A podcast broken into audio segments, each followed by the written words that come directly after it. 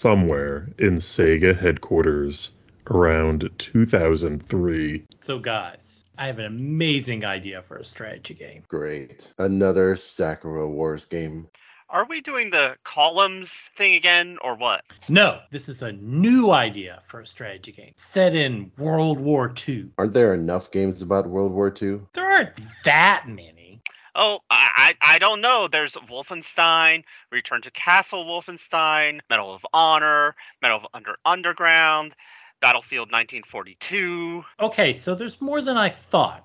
I mean, there's also the shooter series, you know, 1942, 1943, the Battle of Midway, 1941 Counterattack. Oh, okay, okay, I get it. Activision bought some studio that's working on one. Who knows where that's going to go? Oh, okay, yes, World War II is popular, but here's the twist: we're going to make it colorful and charming, like a Sakura Wars.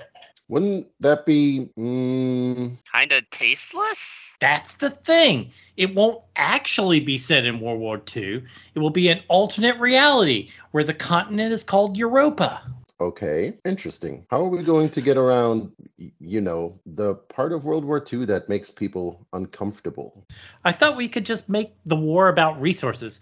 Everyone gets it when you fight over fuel. Okay, I'm intrigued. Just keep working on it, man. If they ever make a third PlayStation, we'll call you. All right. Thank you for your time. Do you really think we need another strategy series right now? I mean, we have Sakura Wars.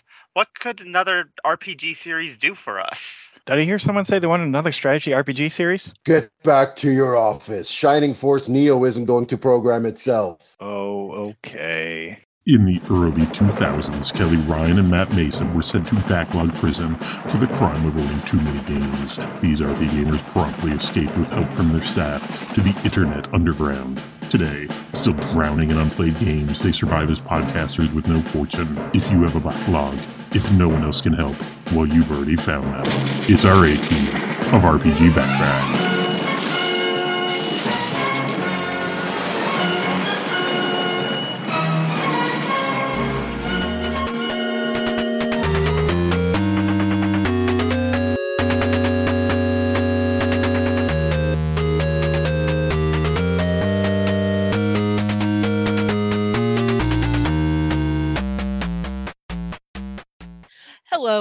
Welcome to RPG Backtrack, your regular deep dive into your favorite RPGs.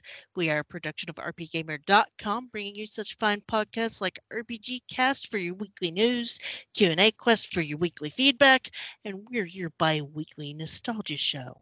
I'm your host Kelly Ryan, and the Edelweiss to my Alicia. I've got my podcast partner in crime here, Matt Mason. Hello, hello, hello. Thank goodness I don't have the uh, opening role this time. I'm glad to have uh, number one back here.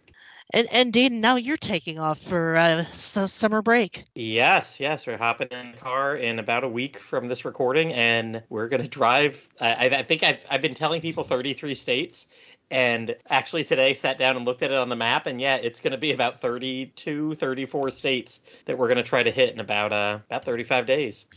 That sounds like a lot of driving. I hope gas prices don't get bad again. Oh yeah, the second that war broke out, I'm like, well, there goes another five hundred to thousand dollars, and ballparking it, that's about what it's going to be. I mean, it natural it naturally rises toward the summertime anyway, but I think this year it just ro- rose significantly more. Oh yeah, it's at least a, da- a dollar a gallon up, and you know, doing the math, I'm like, you know, that's every 20 miles. In the minivan, we only get that. Uh, you know, every 20. Take take our trip, divide it by 20, and so many extra dollars that's going to be mixed in there. And this is why in the skit I, we said that uh, everybody can relate to resource prices. Um, yeah. because we're, we're talking Vol- I, i'm gonna call it valkyrie profile at least once this show i apologize valkyria chronicles is what we're talking about um i've got uh, s- a couple of guests here that are eager to talk about this game we've got josh carpenter Hey, hey. robert albright The, the sniper's eye is strong. Pascal Tekaia, Reporting for duty, sir. and michael wheels apps Hello. so yeah full gamut it's, it's great to have all you all you guys on Always, always a pleasure to be able to participate. Yeah, and, and it seems like this game is going to be kind of a popular one because um, for a while it seemed like kind of a cult PS3 hit, and then the Steam version came out, and then the series suddenly got popular. Well, at least everybody bought it on Steam. Can, can you get tell then? Everybody Did- buys everything on Steam. Did Mhm. is this did this series ever reach a level that could be called popular? I don't know. Like, uh, Sega thought it was, so they brought I it back, and so. then I'm not sure it did so well. Uh, we'll find out. Like I said, I always feel like it's a cult hit. Um, like one of one of those sleeper titles that doesn't do gangbusters, but the ones that they that does release does at least well enough for that series, and the fans are passionate. And I, I think it deserves that status because even I play, played a little bit of it, and I was enjoying my time with it um, for the most part. You know, For the most aside part, from there, there's there, there's a caveat there. yeah, well, you know, when you have to reload your save 50 times because you keep screwing it up, uh, it could be a little annoying. But that's that was me and my terrible learning curve for you. But that's previewing the main event. Yes, yes, that is previewing the main event. Um, good to have you guys. Good to be back. Good to have you guys back. I definitely missed you guys um, last show. Uh, I, I was stuck in a hotel room while it was being recorded, and it's like I wonder if my Wi-Fi is well good enough to be on. No, Oh, but uh, I've I mean, also wasn't got. on, but thank you. Oh yeah. um and i don't i don't i think it would have been but i also had work conferences all week that week and had to uh, get up pretty early. And there, there was a lot of drinking involved. Um thankfully i didn't drink i mean thankfully i didn't drink that much but man my coworkers are wine drinkers and every night at the restaurants it was just wine and beer and it's like i would have my two drinks because i had drink tickets and then it's like okay i'm cutting off because i don't want to be hungover in the morning and yeah needless to say i am happy to be back in wichita after a week in atlanta for work stuff and do, doing what i love recording podcasts with my best buddies Excellent. Well, welcome back. Thank you. And yeah, I, I think we'll uh, pass this intro on with a musical interlude and then go just right into the main event. Stick around.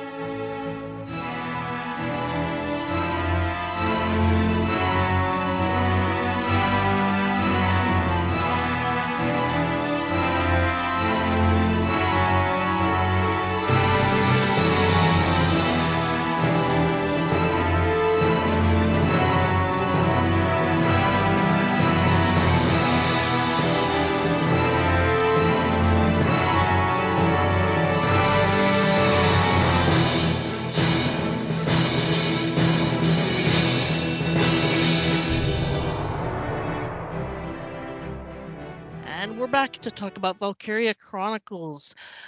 Um, originally released on the PlayStation 3 and, um, on November 4th, 2008. So a little over, I want to say 14 years ago, if my math's correct. Or maybe, you know what, I'm not going to bother. I, Not, not quite 14 yet. yeah, no, November, sorry. right? Yeah. Um, it, it was a while. I, I remember seeing this game on uh on the shelves at GameStop and thinking, oh, this must be like a, a Valkyrie profile game, right? No, it wasn't. Um, it, it began development in as early as 2003, where um Shuntaro Tanaka and Ryutaro Nonaka um, who had both worked on the Sac- Sakura Wars games, was talking about wanting to make a new strategy game, and they kind of wanted to make a dramatic war story, but then make it kind of colorful and nice looking, and they they certainly accomplished that. Slightly more grounded Yep. than Sakura Wars. Yeah, Uh, it- colorful, nice, and man, does that game pull at your heartstrings. yeah, just just a tad. So, uh, t- tell me about the story. I I played it, but I didn't get very far. Um, So, so it is very much just like a, a reimagining of World War II in a faux Europe. So you have this country of Gallia that's sandwiched between the Federation, which is like this group of democracies, ostensibly, and then you have the Empire, the Imperial um, uh, forces on the opposite side. And Gallia is rich in Ragnite, which is basically this game's version. We'll just call it oil essentially. You know they make everything out of it. it it runs their cars and tanks. They make medicine out of it. Ragnite does everything. It's magic magic rocks basically. So of course you know because gallia has lots of magic rocks everybody wants wants a piece of gallia and the Empire um, and the Federation get involved in the second big war between these two blocks of uh, powers. And Gallia gets involved once again, and the Empire just comes invading in. And so that's where our the the main character is Welkin, who is the son of like a very famous general from the first European war and he meets uh, Alicia in his hometown as he's going back to kind of help his adoptive sister Isara kind of like pack up and get out of town before the Gets Empire arrested shows up. by her. Yes, gets arrested. Yeah, right at the very beginning, gets arrested as being a suspicious person because he's like uh, sitting there and drawing. Uh, Welkin is completely uh, ridiculously fascinated with nature to a insane degree Yes. and he gets arrested right at the beginning of the game because he's sitting there drawing fish and uh, alicia thinks it's suspicious that he's sitting there you know drawing in a in a little notebook here while the you know the country's being invaded and everybody's running away. So of course you know th- this is an, a normal thing because his dad was a general.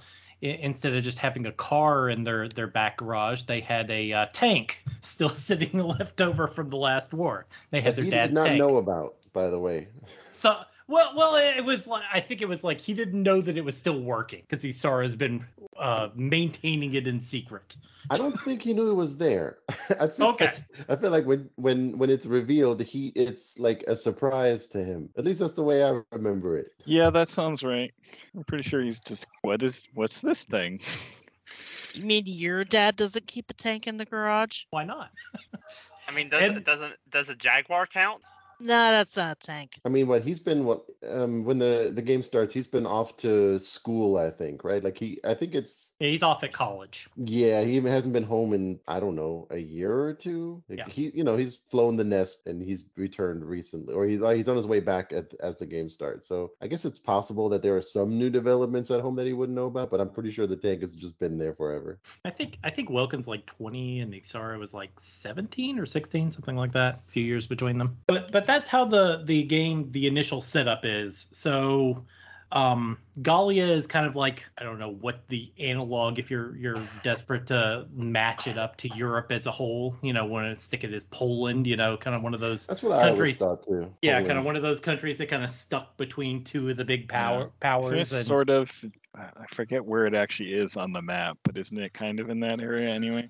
Yeah, yeah, kind it's, of. it, it- it's in that area, more more so closer to I want to say Lithuania area actually. well, you know, I like mean, it has that- faux. It has a parallel of it's you know it's being invaded as like the what is uh it's it's the the opening shot of the war basically right it's the invasion of this country so I think that's like a heavy parallel to Poland and, and and the parallels for World War II kind of like go through because you have in this uh, fantasy world you have the Darcsens yes. who are the minority group who are very much reviled by I think it's fair to say everybody. Um you know like varying degrees the empire like treats them absolutely like second class citizens and you know like has slave camps full of them uh gallia there's a little bit more tolerance to them but you have people who just openly you know who will be openly racist against the darcsens Yeah, that that first part time when my party member was like, "I'm not sharing my battalion with the dark hair," it was like, "Oh, yeah. this is cringy."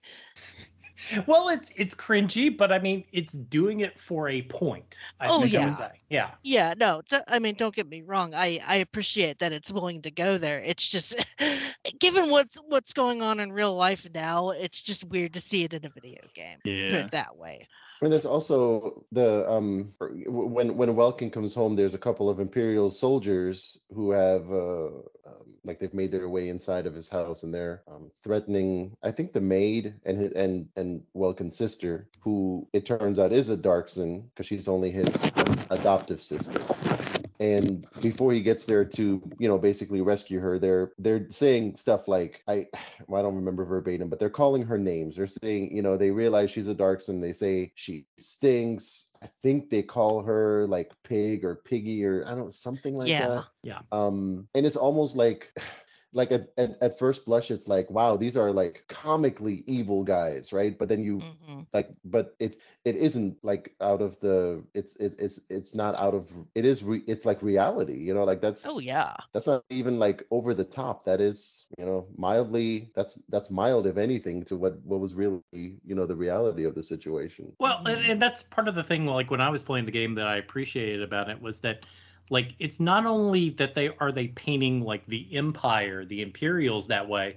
You know, you have some of your main characters in your own in your own party start out like that. They are just as they can be just as mean and vile. Mhm. yeah And it- it's it's realistic, you know. Like there would be racist people even in Gallia, you know. Mhm. sure Now, to to preface this, um, because uh, we've kind of glossed over, part of the reason the Darcsens are treated this way is, um, in the history of the world, they used to control this power source, and they are the ones who are most adept at manipulating it.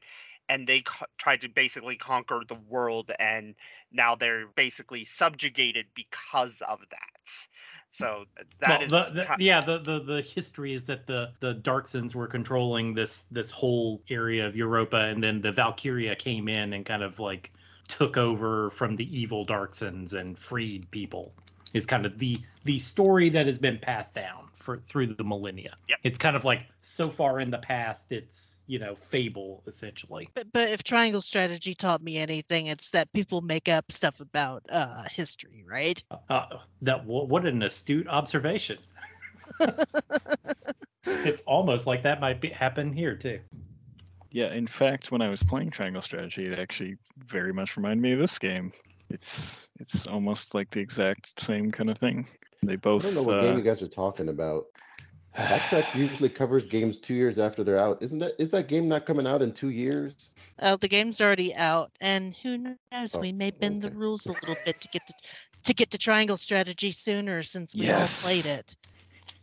But back back to Valkyria. I, I'm just saying that you know I've, it's interesting seeing similar themes in different games, especially games about war. hmm And then I think the the other couple of things that Valkyria, like stepping away from the story for a moment, the other things it's kind of known for is one, like probably its art style, which is just incredible. What is it like? It looks like it's drawn, and it's a a little bit of like a watercolor effect. It's called the. Yeah, Canvas engine, and it is just it was just. I remember the first time I you know, when I was playing the game, even back on the PS3, it just looks stunning. And even today, like it still just looks i think it's like a watercolor cell shading kind of a little bit hmm But then there's these Um, like weird, unique, um, like almost comic book effects that they also use. You know, like the tanks are driving around, and then there's the onomatopoeia of vroom vroom coming up out of the, Mm. o- off or, of the- or it. the big kabooms when you shoot them with with like rockets and stuff.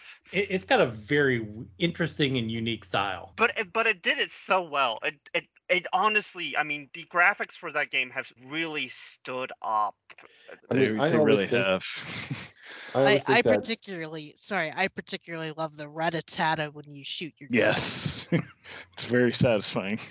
very. it's so cute Yeah. I mean, it- so, So he's, I mean, you, you you have this. It's this gritty story, and I mean, it's this like fairly recent past of like human history, and it's very well known how atrocious it is, right? And the game doesn't, It, Pull it it doesn't shy away much, from it. No, right? not at all. you know, even like as far as violence. I mean, there's no like, I guess it's not like on-screen blood, but I mean, in, even in like the intro scenes, like civilians are being gunned down, and um, so I guess the art style is a way to make it is like it would be such an oppressive game otherwise, but I feel like it has weirdly it has an opposite effect. Um, like the well, art style is so calming, you know. Well, and I think about how this game came out in the era of the brown shooter, where everything was brown mm. and realistic, and they, they and then they put this game out and it, it's bright and colorful and everything looks like a painting, but it's still a very serious story. And to me, that worked, and it didn't.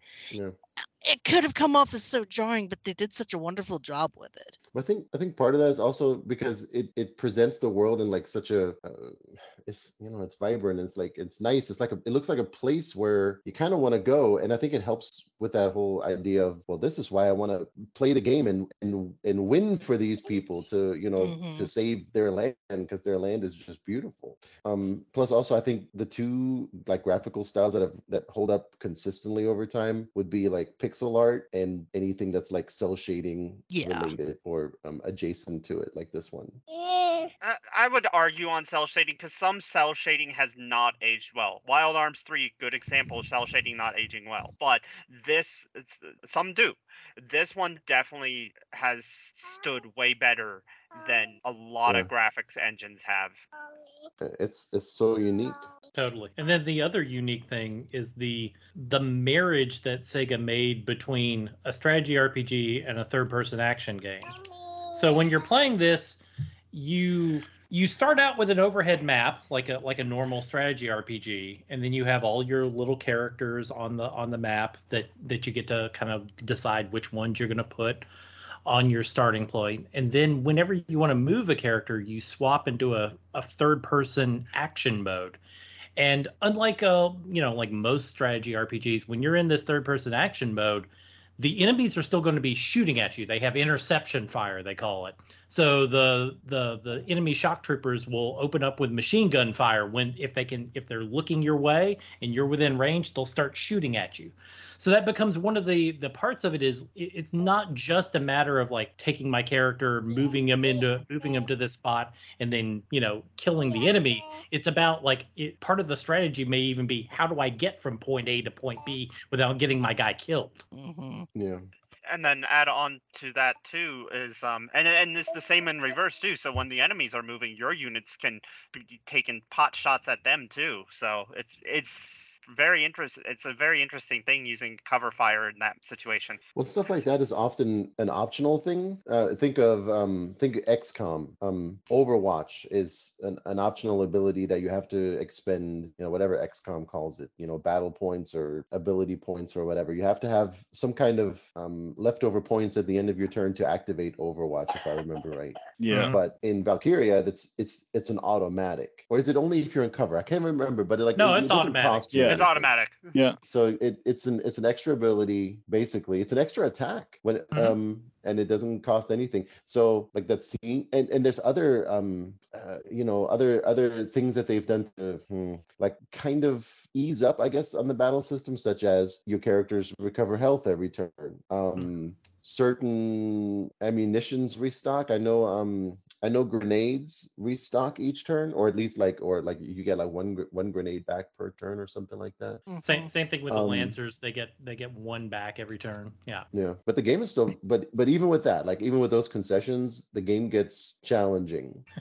oh yeah Yeah. Um, p- part of my learning curve with this is is basically having to tell myself each time, you ain't playing Fire Emblem. Yeah. you don't no. just move move each dude willy nilly. You gotta take advantage of those multiple turns. Is there anything like worthwhile left to cover in the story? I mean, we kind of set up the backstory, and obviously the the point of the game is you know the the revolution, right? The liberation of of Gallia. Yeah. I mean, the, Yeah. the story is very good, but I think generally it's straightforward. It's more about the characters themselves, like the squad and stuff like that. We haven't really talked about the squad yet. I mean, that's that's not, and I don't want to say that like it's a necessarily a bad thing, but just you know, that's just not really. I, I think the story of the game, the overarching story to set up is the War in Gallia, but the story itself is the dynamics of a squad going to war with these different people who are from these different backgrounds. Yeah, and all And- that, then them learning to learning more about each other and learning to work together, becoming friends, things like that. You, you sound like an after school special right now. Are there It is a changes just around the corner? I was gonna say after school then- special or just your and then the game JRPG tells you not to do drugs. A- and then having a after-school characters special. and then having characters from other games show up and then at first you're like wait why is Vyse here and then it's like sega why you gotta do me dirty like that What's a vice? Vyse from uh i know, Skies of Arcadia. arcadia oh I know. I'm just being a jerk.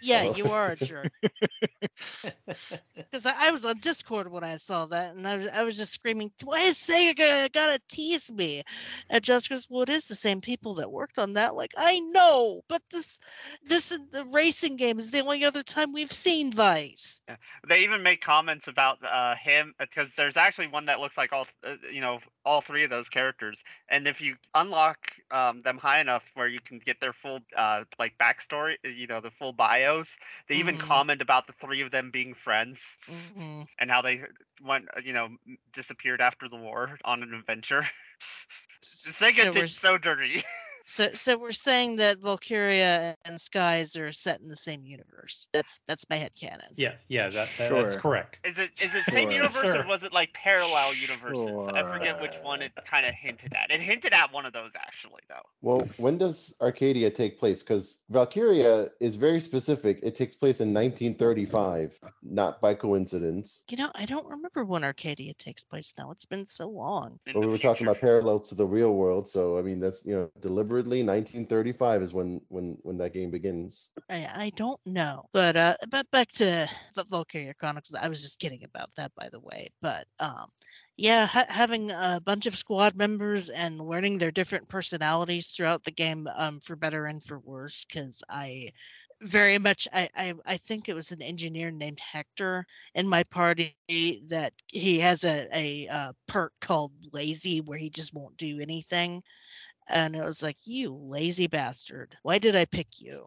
And finding out that a lot of people have uh, quote unquote quirks like that. They all do. Like every, Yeah, all your characters will have, you know, some of them will have like a pollen allergy, and then when you run them through the grass, they'll they'll get like a, a small debuff, or you know, like they'll have uh, like some of them will like urban environments and get like a small buff. All of the characters, all every single one, even you know, not just the the major characters, but every single person you put into your party has these perks that are like small buffs, small negatives sometimes they like certain other characters and get like a small buff if you put them together all these these weird little things that where they fleshed out even the characters who don't get any story Mhm. Yeah, and and even with that, um, the characters, um, with their and they all have they all have like one or two positives, uh, or one to three positives, and because there's four perks per character, no matter what, and all of them have at least one negative perk. Um, and it's, it's very interesting. So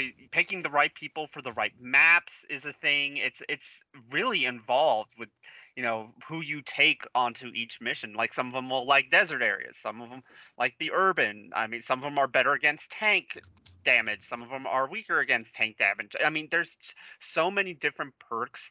And another thing is each of them, whenever they're doing anything, have their own lines. There's no like preset lines for you know just like all all your you know a whole set of units. No, every single character has their own like voice and lines and stuff unique to them. So see you know playing them on the different maps is actually really fun because of that. Mm. A- and then And- of course there's alicia who's just absolutely broken by the time you get to the end of the game with her perks mm-hmm. Yeah. with Yeah. with ones where she gets like double movement or oh yeah i can just I, I died well i just get another you know full life health I- think my absolute favorite thing about th- this game, though, is that it's the classes that level up and not the people. Because having to manage, well, not only having to manage that many people would just drive me insane, but later on, um, you can recruit different people with different perks in your party. Um, so I think you're kind of encouraged to mi- mix and match and not just stick with like what this, what is it, the same 10 characters? 20 20 um and, and i really appreciate that that that they've thought ahead like that so that you could try like oh well here's this new person let's try him out Mhm. And and going going back to the bios, like um, as you level them up and whatnot, you actually find and perf- have them perform certain tasks. You've learned more about each individual character's history. Um, like one of them was a baker, one of them was a mom, one of them's like a noble who you know is supporting the war. Um, one of your preset party members was a bar uh, Barwent, basically. Hmm, Was that Rosie? That was Rosie. Okay, that doesn't surprise me. Yeah, no, so, I mean that that was um she she was basically a barmaid. Well, the um the game doesn't let you forget that um Alicia is a baker. No, like multiple side stories where they even delve back into it. Yeah. Does any character have a perk um or a um or a trait of uh, gluten allergy or, or anything like that? I don't think so, but that would have been hilarious. Then you they, would probably not get along with her on the battlefield. Alicia. Yeah, would- yeah. yeah. Have to stay away from Alicia. I'm never I'm not like a fan of that in any game by the way where you have to um uh, match your um characters like a strategy game where you have to watch out for who likes whom. So that's nice that they get perks, but to me that doesn't really outweigh the um, annoyance of having to like make sure you don't place people n- near each other that dislike each other. I don't know. I, I get it like for the realism, but um it's not I don't like that. I, I don't mechanic. think these really like make or break the game any, by any means. Like you can totally ignore it and be fine games. Yeah. Yeah, I didn't pay that much attention to it and was fine. It's just kind of like a little something to make the characters feel slightly more real and rounded. We haven't talked about the um the re, uh, the the one character that's definitely out of the out of the realm of realism Or- on the uh on the on the Empire side. Oh, Selvaria. I had only just gotten to her um, by the time the show started. I mean, she's kind of the the the tragic figure in the game, despite being on the on the Empire side. I mean, like when you get her entire backstory about the way she was, you know, had spent her entire life, uh, you know, basically being experimented on, and then Maximilian came along and just kind of like took her out of that. You can kind of like understand like why someone would be completely devoted to a person who had done that and then you know kind of at the end of the game maximilian just kind of tosses her aside you know for his own purposes Yeah, that's kind of shitty. Only a tool to be used. The Empire is shitty. Yep. Um, d- does she join you after being tossed aside? no no. no no. they, She, they they uh, well we'll we'll spoil everything i guess yeah they they she has the ability to kind of turn into a nuclear weapon essentially Oh, And sh- and and boy does she do it. yeah She always reminded me of KOS-MOS. she even kind of looks like her in a way. Oh yeah, that's probably the main reason why, to be honest. Yeah. Although bigger assets. Cam broke out the tape measure, huh? Went up to your TV screen to take detailed readings, did you? Damn it, Tam! It's not Neptunia this week. Don't the strategy guides usually publish those numbers anyway? Um, I I can go look. I own it. Wait, were, were there instructional manuals back then? There. th- Um. I own the strategy guide for Valkyria Chronicles. I do. Oh, jeez. I, I love it Well, when I said know I her can go look. I, I do mean I can go look. I just have to find it. again, we'll we'll for one thing, we'll know her blood type for sure. That is true. I'm sure that's in there. that's Um, always And her in there Yeah, I just remember, unfortunately, the main thing I remember about her is uh, a very annoying boss battle against her. which one there were several just Uh, replaying the game i'm like they were all kind of annoying in their Oh, own jeez. ways Uh, The one that sticks out most to me is it's I don't know. Um, it's something where she's running around on like the battlements of a castle wall or something along those lines. Oh yes, yeah, and, And she has like a, a machine gun sniper rifle. Yeah, that one's awful. Yeah. Yeah, so yeah. that that that's kind of one of the the other things like the game is known for is like these weird difficulty spikes that that often uh, will you know like sometimes go along with giant tanks. Probably the that the other thing the game is known for. So as Kelly made it to the first one of those huge spikes. Yeah, that was my goal to at least get to that one and get through it. And it was one of those things where it's like, huh, I don't see why this is hard. I just have to hit the three radiators. And then I hit radiator two, and all of a sudden, this blue chick just comes out of the woodwork and can run across the entire screen and just ends to kill anybody that she runs across. I was like, oh, this is why this map is hard. Well, and unfortunately, like if your you know if your forces are strung out in just the wrong way, she may come along and just like kill almost your entire party. Yeah, I was pretty spread out at that point. there, there's Uh. no way. There's absolute. there's maybe the slightest hint that something like that might happen, but you have no clue that she's going to be like that nasty and that powerful. I, I I had sort of gone into it expecting something bad to happen, so I I actually got through it on my first try. But I'm probably one of the unique cases for that battle. Um, for the for those wondering, we're talking about the battle in the desert. With the, Chapter seven. Uh, part, uh, part two, I believe. The one with the sandstorm? Is that the one you're referring to? No, the one with the giant tank with the Oh, okay, yeah. front and rear turrets. Yeah, where where you have yeah. So I I actually took a lot of lancers into that fight, and um, I ended up lancing out the small turrets on the tank, so that way they couldn't take out my people, and then um, you know using the the and then I was like so close to the boss uh, by the time she like I tried to get everyone close to the boss first before I started taking out the tr- uh, the radiator, so I had no issue with it because I was basically done before she really even got close to any of my units.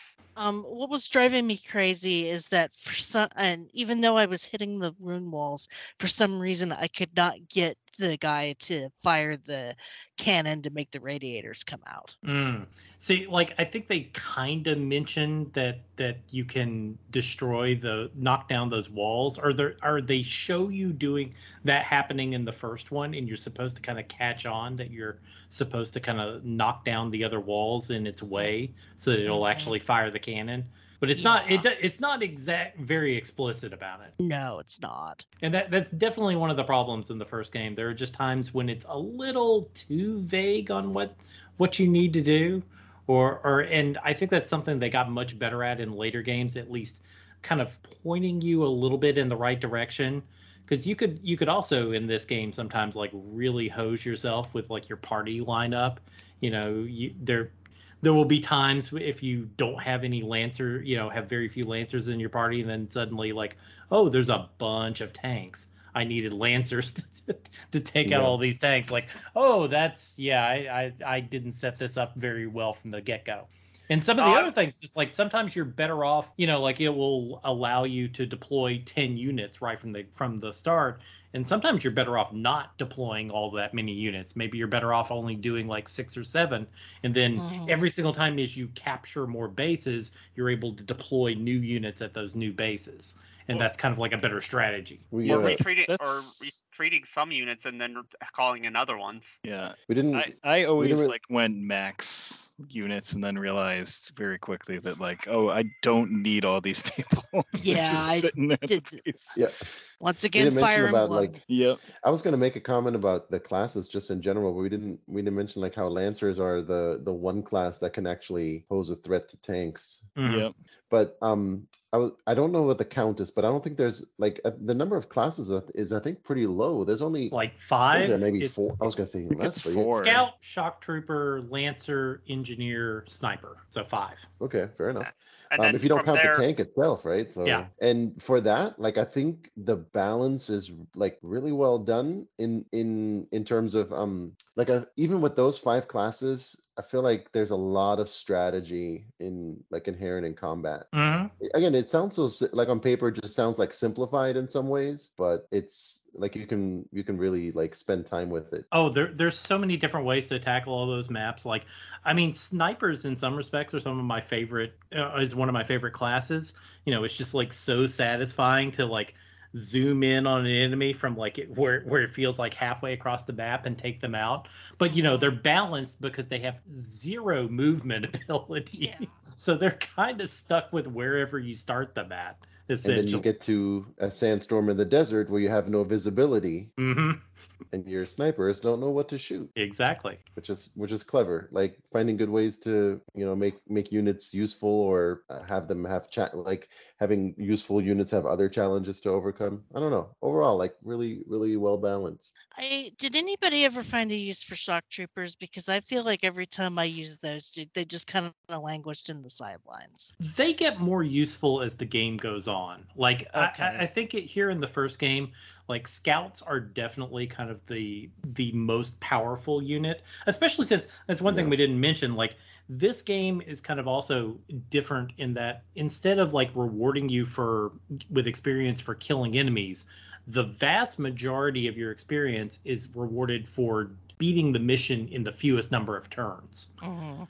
like you'll get a little bit of extra experience if you take out an enemy ace or if you take out a tank, but for the most part, it's just about doing the mission in as few turns as possible.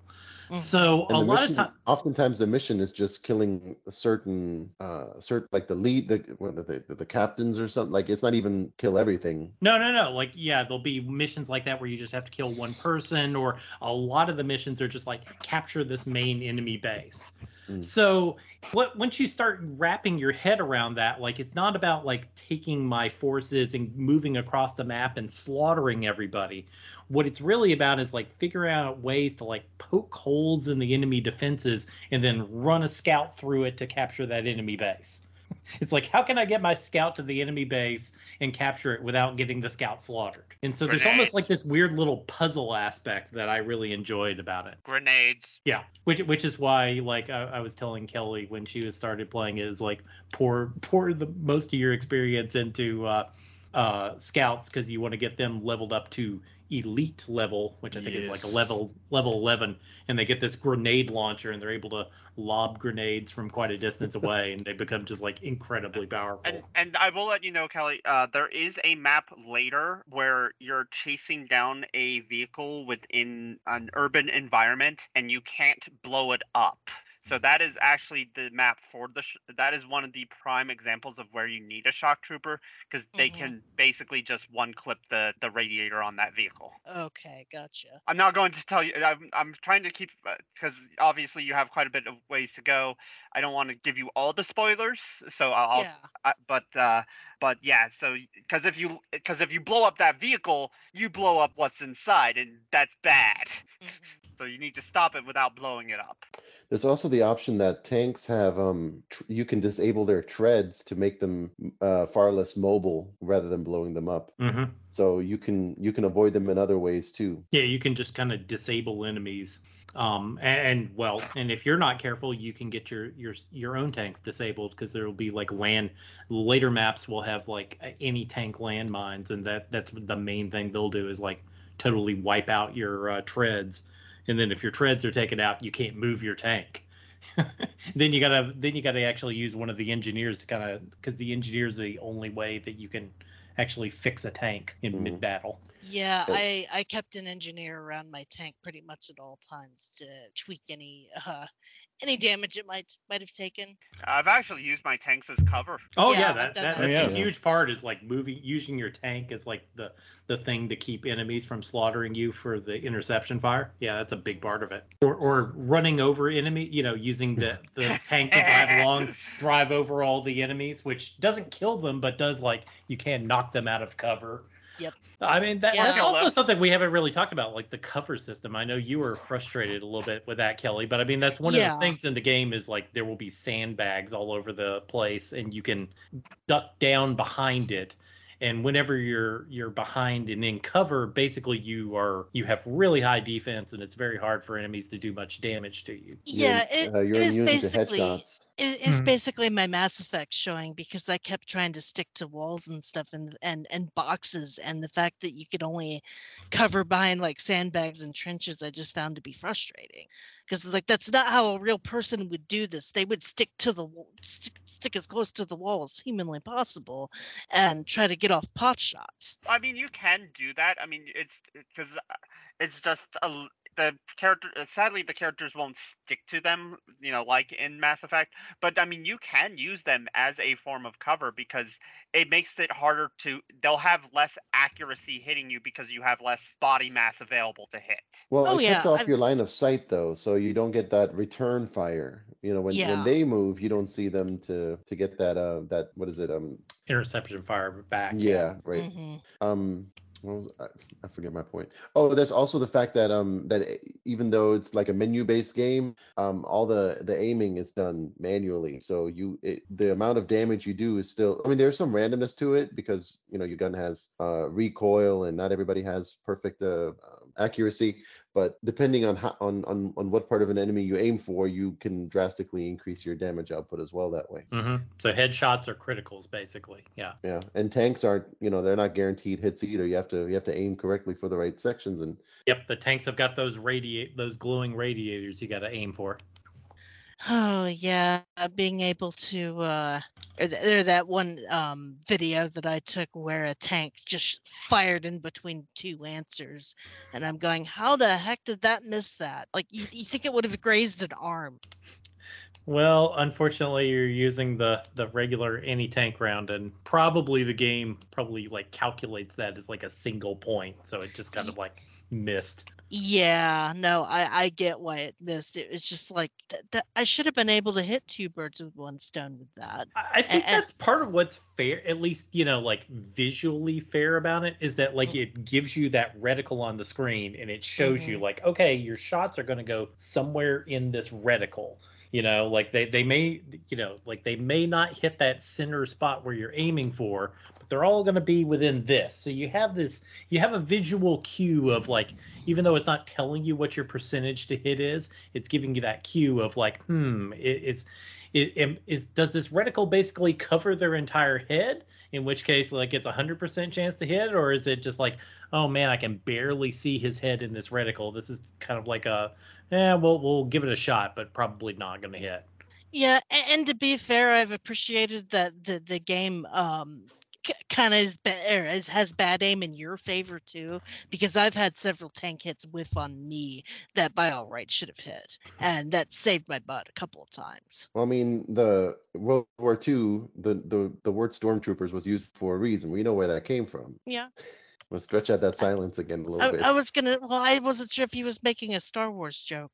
Yes, Okay, I'm sorry, I completely with. it was whiffed on that joke. hilarious. Just trust me on Yeah. this, okay? No, it was. It was I was laughing my ass off, but I was muted. Sorry. okay. Oh, Good job, no, you were not. you were not on mute. I, I, I will be oh, honest. come on! I was trying to give you a bone. I can see when you're not on mute. I will admit the, it was it was over my head. I'm I'm sorry. I, I It's will been a long day. note. Look, I can't, I can't, I can't account for everybody else's shortcomings. Okay, I'm sorry that I'm sorry that you guys didn't get it. That's all. So yeah. Anyway, um, right. so so i take it everybody else here is more enamored with the gameplay rather than the story Yeah, because um, the story cutscenes kind of I, I didn't find to be very compelling thus far until uh, Maximilian showed up and started, you know, being evil villain guy. My, I don't know. I do we want to talk about that first because I was gonna have a different point. Yeah, oh no, go ahead. go ahead It's not what I, you know, what I really like is story related, but not the story itself. I, I really like how um Valkyria Chronicles like presents its story. It's not not the story itself, but it's got this um.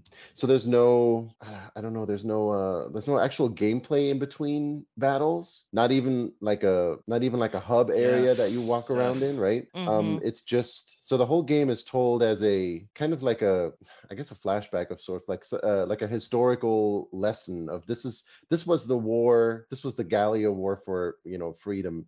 Let me tell you about Weskin. What was his name? Welkin. Welkin. Um, confusing my Resident Evil here, Wesker. Um, yeah, read read read on a, about the story about uh, Welkin Gunther and how he became a hero. Like they constantly make these allusions to this was Welkin's first day on his road to become a hero and all this other stuff. And um, so in between battles, it fills in pages of a, you know, like a history book. Um, Mhm. Each chapter of the game is basically like like a spread of pages in the book. And um it's it's filled with uh when you when you start a chapter it's got several um like grayed out boxes of or like pictures in it and as you progress through the story and you watch the like the the story cinematic scenes in between the combat um missions the pictures kind of fill in and it's like the history book starts like completing. And to me that's very satisfying that that like that feeling of completion you know Mhm. i i also I, I want to say later in the game there's certain things that are optional um that it doesn't it doesn't automatically fill in and you have to manually go back to like a previous chapter and Mhm. select an event to fill in some of those like um sections that that were not filled in as part of the main narrative you, you can buy side stories Or from uh, okay. the the uh, reporter and Yeah. it kind of like will sometimes you'll get ones that are actually like out of order from where where you are in the game so yeah you'll Mhm. get ones that were you know mini chapters earlier and it always puts them in the correct uh, place for where they Okay. were chronologically so, So it gives you say- that cue yeah. I mean, i i would say I do like the story, but you know, long story short, more more so than the story itself, it's I really dig how it presents it. Oh yeah, the It's presentation of this game is great. It's very concise. Like there's not a lot of wasted time. It's Yes. it's this, here this is, and here you are on to the next battle. It's great. Something that the follow up did not do. Yeah. It's Yeah. We're not here to talk big- about that. I know, I know. No, we, we might had to have throw this a, that other in. there. Had to games throw in some shade. I know, I know, I know. Everybody loves Three Houses, and I tried, but I can't. I, I the the like the the story. What is it? The schoolhouse sections in Three Houses, the Mhm. the academy sections where you're just kind of you know grinding out time or whatever. Yeah, That this game doesn't have anything like that, and it's refreshing. yeah. I, I appreciate that you're not just kind of wasting your time getting to the next battle. Then Yeah, you know, every moment is spent on some kind of it's it's building the narrative towards the conclusion, right? Mhm. Um, being able to just watch a couple of cutscenes and then get right into battle is kind of nice. Though, that being said, I really wish that you could fast forward uh, the enemy battle scenes, um, especially when the you've reloaded turn? your yeah, um, especially when you've done like me and Mm. have reloaded the same save file like five times trying to Mhm. get through a fight. Yeah, so right, so you have command points, uh, which gives basically each command point means it tells you how many units you can control per per turn, and and enemies have that too, and you will use them even if the enemies aren't on screen. If they're somewhere hidden in the back of the stage that you haven't uncovered yet, they'll still do some kind of behind the scene movement Yeah, the shuffle, turn. shuffle, shuffle, vroom, Shuffle, vroom. shuffle, yeah. I, I just want to press a button to skip all of that. Mm. Well, I mean, you know, there is the the remaster is already several years old. At, when did the remaster come out? 2017 or I don't know. Yeah, some something like that. And that was I I would say that was before this the more recent trend of putting in fast forward buttons. You know, Yeah, yeah. Um, 2014. the remaster was 2014. yeah, because I have the Steam Whew. version, so I pulled it okay. up. So It's almost 10 years ago itself already. Yeah, I just know that that's one of the first things I do in a Fire Emblem is go and turn off, you know, all of the uh, enemy animations and stuff like that, so that when it's Mm. their turn, it can just get to my turn as quickly as possible. Hey, that's what I do in Pokemon games. Yeah, But you do need those enemy animations for the most part because that's when you you take your opportunity shots. You know. well, you need them but sometimes, but you know the the them wandering around in the woods going shuffle shuffle, you don't really need. Yeah. Fair enough. Fair enough. It's so comic. Even just the choice of that word. It's it's such a silly thing. It's it's almost lighthearted, right? Yeah, it is. And, and don't- don't get me wrong, that's that's kind of me nitpicking a little bit. But d- d- Yeah. I mean, do you see where I'm coming from? Oh no, totally. Um, I had a similar complaint with uh, Fuga Melodies of Steel, where it's like, man, I would really like this game if I could fast forward some of these slow parts. I think you and I are just we often agree on stuff, and man, I'm so opposite of you lately in this regard. Like, um, I'm still continuing like the Yakuza. Like right now, I'm playing Judgment. And I have like like a dragon and the other Judgment game, and so my latest thing is I won't even run through um Kamurocho anymore. Like if I have to go somewhere, I I'm You're deliberately walking. Oh okay. Yeah, I don't know. I'm I'm I, I think it's part of my descent into madness. Like I feel like Indeed. the character wouldn't be running, so I'm gonna force myself to walk. Oh, yeah, it's yeah, it's actually it's very terrible. I admit. When when I am enjoying a game, I want to get to the parts that I enjoy as quickly as possible. So mm. stuff that bogs down, like shuffle shuffle, t- tends to annoy me, is what it is. But I am also not- notoriously an impatient person. And yet you like this guy. Hmm. Yeah, yeah. Well, Well, like this guy, you- numbers. well, this guy you can speed up too. This guy Yeah. lets you cheat. Like Yeah. just push it on play when you leave for work, and you have credits when you return. Yes, the game I mean, talk about Pascal getting to the part- Gaia too, right? Yeah, that's what. Talk about getting to the part you really enjoy. that's the credits of this guy. Yeah. Or was it you just going to work and being able to be away from the game? Oh yes, vacation from this guy. But uh, b- back to Valkyria. So we so we talked about the gameplay and we talked about the uh story. Um, what about the characters? Did we did we like the characters at all? I love the characters. I mean, ev- ev- all the characters, um, whether it be, you know, just some of the random people who join, your squad or the main characters. As as I mentioned, all of them have a story. All of them are given are have fleshed out details. They all have their individual personalities um, that play into their perks, both good and bad. I mean, there there's so much. There was definitely a lot of care put into the squad, um, mm-hmm. and every every detail of that. So I definitely, and there what's makes it. Also, apparently, we have forgotten to talk about the flying pig. Oh, yes, the flying pig. What's up with that? I don't know, but there's a flying pig. the though I read it, the, the game said that the wings are non-functional, that they're just there, which then made me think, well, okay, that that that'd make great uh, uh buffalo wings. Pig wings. Buffalo wings. Mm. Um. Mm. It was like, okay, a serious World War II game, and yet there's a pig with wings just kind of running around. What's going on here? It's a JRPG. Yeah, of course, you, you gotta have your cute animal. How else are you gonna sell? If this was a cat, you wouldn't complain. Yeah, no, you're right. You're 100% right. And his name is Hans pig was cute. Oh no, Hans is cute. It just kind of caught me off guard a little bit. but now you have a response for if you ever get told when pigs fly. It's like, well, that was in 2004 in Valkyria Chronicles. But I thought you said they were non-functional, meaning it can't fly. Well, okay. What, what's that? I, I, got I, the, I, I, got the uh, dichotomy there. Yeah, that doesn't work. So then, what's cuter, the pig with the the pig from this game or the pigs from Monster Hunter? Well, obviously Monster Hunter. Okay, that's the correct answer. Yes. I don't know. There's the porks. There's the uh, pigs in Final Fantasy 14 that fly. Oh, that too. Oh, what, actually what fly. doesn't Final Fantasy 14 have? God. It doesn't have. No, it has a tank. Never mind.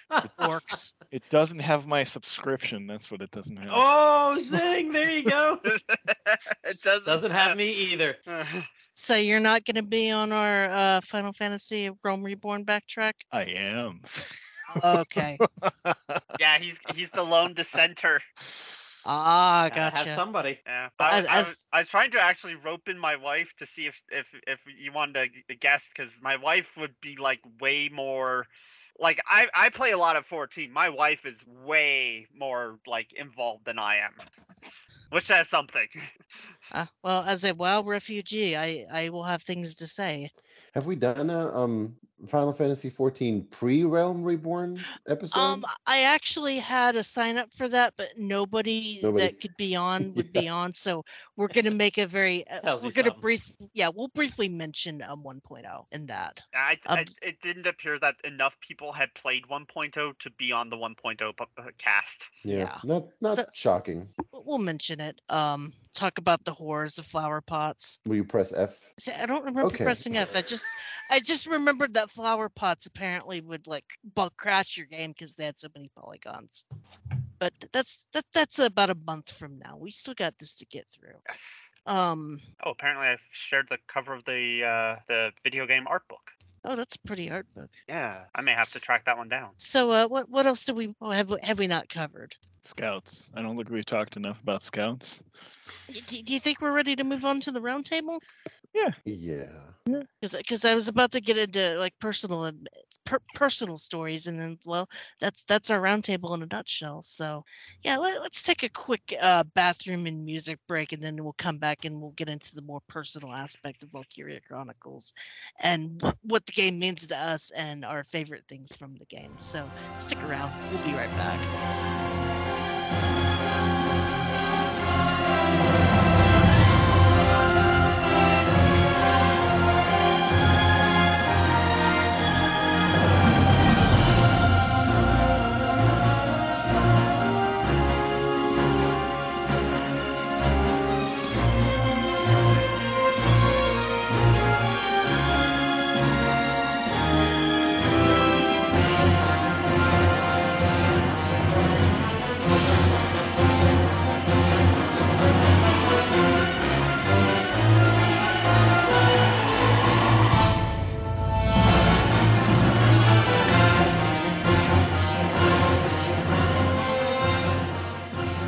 Welcome back to RPG Backtrack, where we're now getting into the roundtable portion of our show.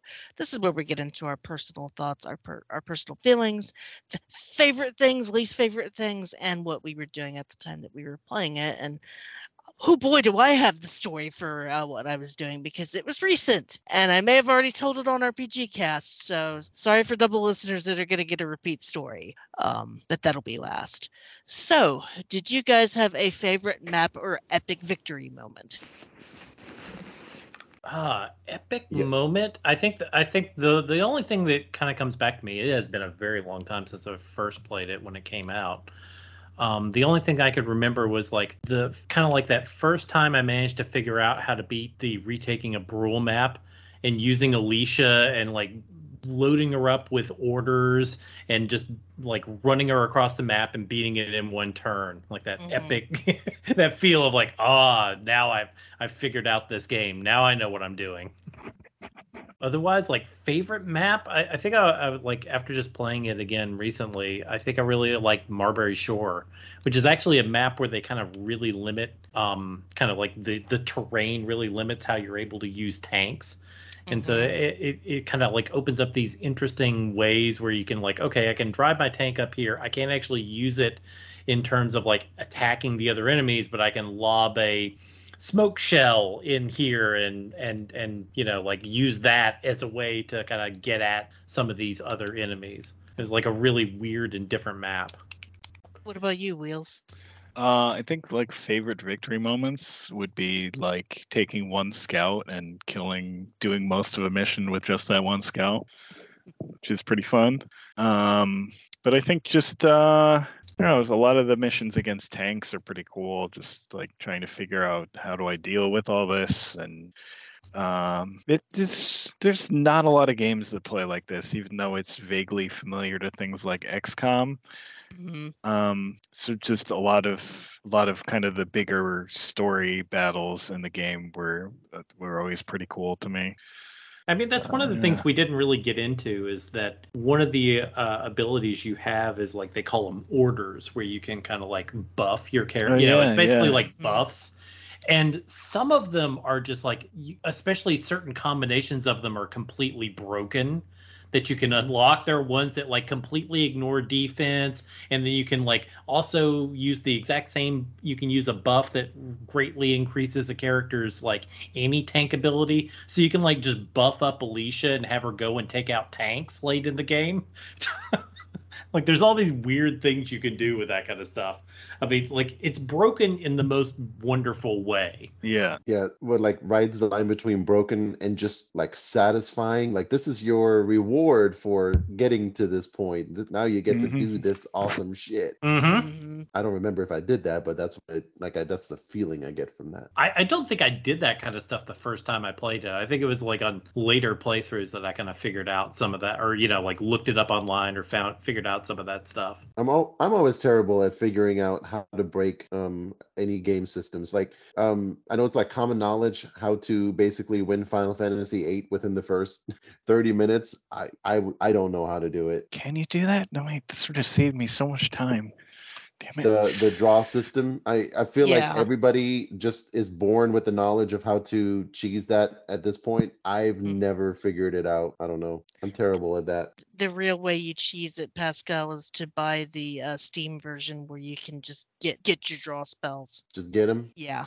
I feel like I'm too trusting. If a if a if a game if a tutorial box says this is how you're meant to use it, then I'm like, okay, that's I guess what that's what I'll do. But um, for me, I think it was that desert map where I had kind of pushed through the sandstorm and then managed to grenade either grenade or mortar like three lancers at once by the base, and then uh, uh, got the scout through and won the game, won the map. Uh, at I- that point, I that's was like, yeah, for me. yeah. At that point, I was like, yes, I I think I finally figured out this game. And then the next map is the uh, giant tank map, and it's like I I know nothing.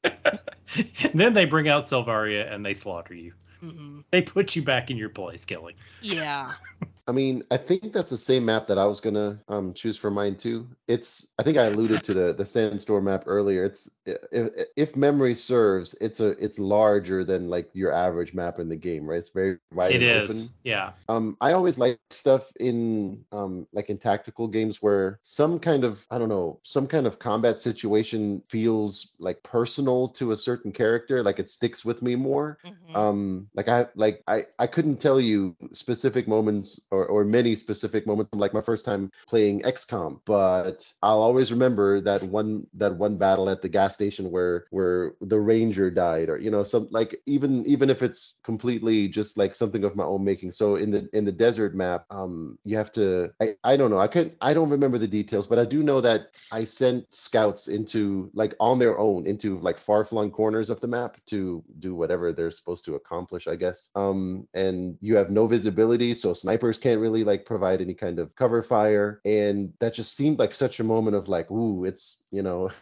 it's inherent danger, and it's not just like random squad character, but like somebody that like this is like their canonical story to me, you know. Mhm. That's how it was even you know that's not how everybody will have uh, it won't happen like that in everybody's game but like I'll always just assume that that's how their story was meant to go and uh, so for that reason that map probably more than any of the others Okay. Um, I accidentally skipped this one, and I apologize. Um, any of you guys have a favorite unit, and is it something other than Scout. other than Scout? Uh, yes. Um, all the scouts. Um, honestly, I, I will be different on this. Um, I am a big fan of the snipers. Yes, I'm with Josh. I'm yeah, not that Josh. Tam. That's right. Robert. She's reading the sheet. My bad. I know who you are, Robert. No, I, I'm with It's Robert. okay, that was it's- actually funny. Yeah. Um, it is so satisfying to use the sniper to be able to take out a couple of dudes right off the bat.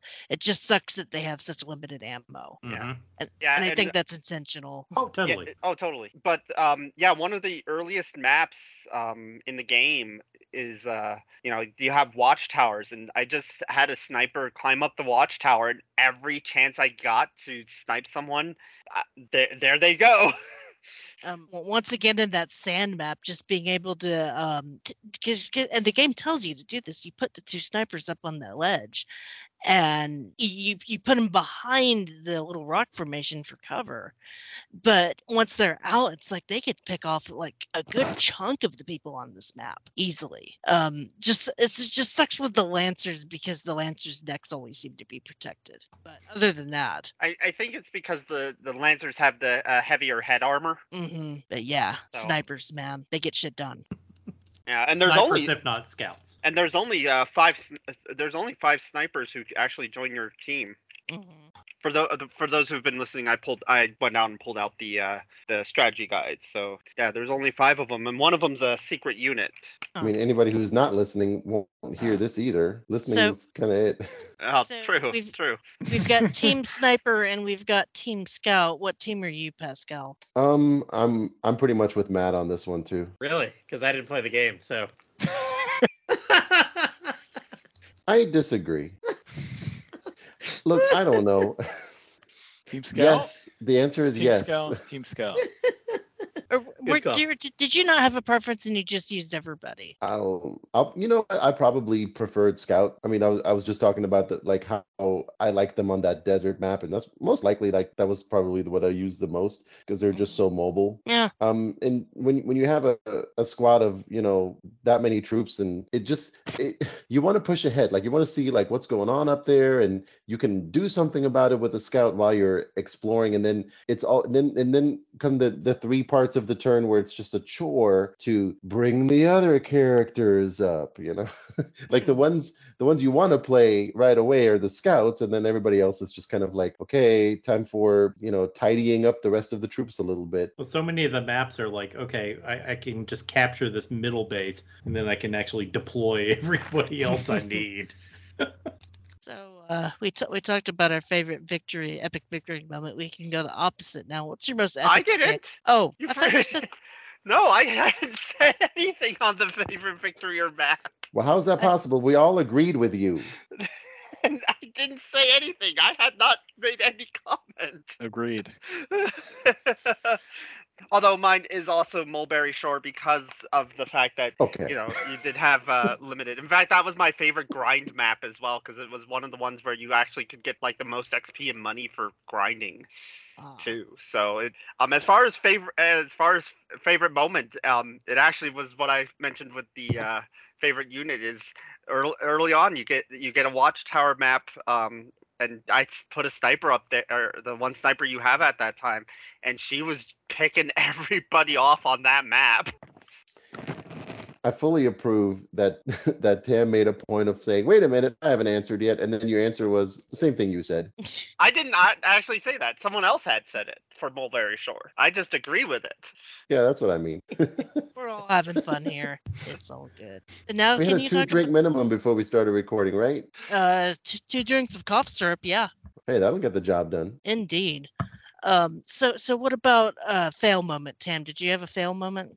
Um, yes, on Marberry Shore.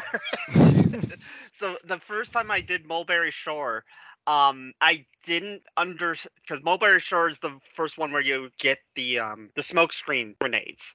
And Mhm. I didn't understand how to use them, so I'm trying to send my troops up uh, the the shore up the up the beachhead, and um, yeah, that didn't go so well. D- didn't get the smoke grenade in quite the right place, and then you're. Uh, you Oh, I didn't even know how to use. I did. I didn't even know how to use it. So I didn't. Ah. I didn't even use it in my. And I just got uh, annihilated. I think I still ended up winning the map overall, but it it, it was very costly. Not a good score. Not as good score, no. But but then I learned how the snow grades work, and uh, yeah, got a lot better. My big fail was um every single time I would blow myself up with a landmine. because you know it, Oh, it's yeah. not like it's not like they're buried they're they're right there I mean you have to be not paying attention to not see them and it's like yeah i just walk right over and boom okay i feel dumb they they still uh, you you get you get into that that that false sense of security you know you get to where you're Mhm. running around you're like i'm fine i'm fine i'm fine and then there'll just be a little landmine down there and it- it'll blow up your scout and you're just like oh man. So i i learned to save scum quite a lot in this game um just because of all of that. Uh, i think i had like five different save files going at once because it was like okay this was going good but what if i want to go back to this state? Okay um i was being incredibly ocd like that and and yeah uh bl- blowing myself up with a landmine that was never fun. Though i'll bet it was probably funny to watch i should have uploaded a compilation of all of my landmine moments. Well well I, I told you about some of the broken things in the game like the lancers are kind of like immune to explosive attacks so you could just run lancers over landmines and it would just propel them forward and do like 10 health damage and so you could take out a bunch of landmines just running a lancer over them. Kind of like rocket jumping in a way. Very much. It's actually kind of funny. This game it's like it, it's broken in some of the best ways. Um pascal wheels do you guys have epic fa- fails you want to talk about? Uh, I'm pretty sure they all involve landmines. Okay, it's- accidentally stepping on I, landmines. I think you i think you nailed it kelly. Well yay not just me no the, la- no the landmines can be uh, can be quite tricky. What about right after you get out of the starting area and you feel like you know you got a good handle on it, and then the tree sentinel kills your ass? Wrong game. Wrong Yeah, game. That's an epic fail. I don't. I don't remember any. That the um the boss battle against um what's her name? Selvaria? Selvaria. Blue lady. I guess that one. I feel like I died a lot on that one because it, it sticks out of my memory as I spent a long time to win that one. oh and i also had to learn very quick not to linger as soon as your turn and uh, uh, when you're done with your turn because of you know the, the friendly fire every, everybody shooting at everybody? Oh yeah. because I, I died many a times um sit, sitting there at the menu trying to think about what did I what I wanted to do next and it's like oh I'm being shot at. Oh I'm dying. Okay. I shouldn't linger. I forgot to mention that. And so that feels a little unfair to me because it it encourages you to hastily end your turn rather than consider the any any better alternatives. If you if you still have some AP left and you're just trying to mash the button to end your turn as quick as possible, you know. Mhm. yeah I didn't like Yeah. that part of the game Yeah. However, as as the one guy who's even though I was on submarines, who's been in the military, that's how it works. Yeah, the enemy ain't gonna stop shooting Well, at you. yeah, Yeah, they're not going to stop shooting. Your side's not going to stop shooting. Everybody's shooting. I think we get that. hey can, can, hey can we pause this war I've got a cat in my lap and he won't get in my, out of my way no okay Look, uh, to be clear, I don't like it in real life when that happens either. Yeah, that that's why I never went into the That- army. That's a complaint for real life and the game for me. Um, so we talked about our epic fails. Um, did you guys have a favorite moment from the story? Oh, I, I I don't know. Like I absolutely adored the story in this game. I love so many of the different story beats. But both both for, you know, like good moments and bad, like the liberation of Fouzen that kind of turns into this horrific nightmare. You have the you have this wonderful moment like, yay, we finally beat this boss. You take down Gregor, this kind of like evil empire general, and then it just all goes terrible for you and then the the death of one of the main characters at Marberry Shore kind of like still gets me choked up. But like my favorite moment from the entire game is like this little bitty scene, like in chapter eight.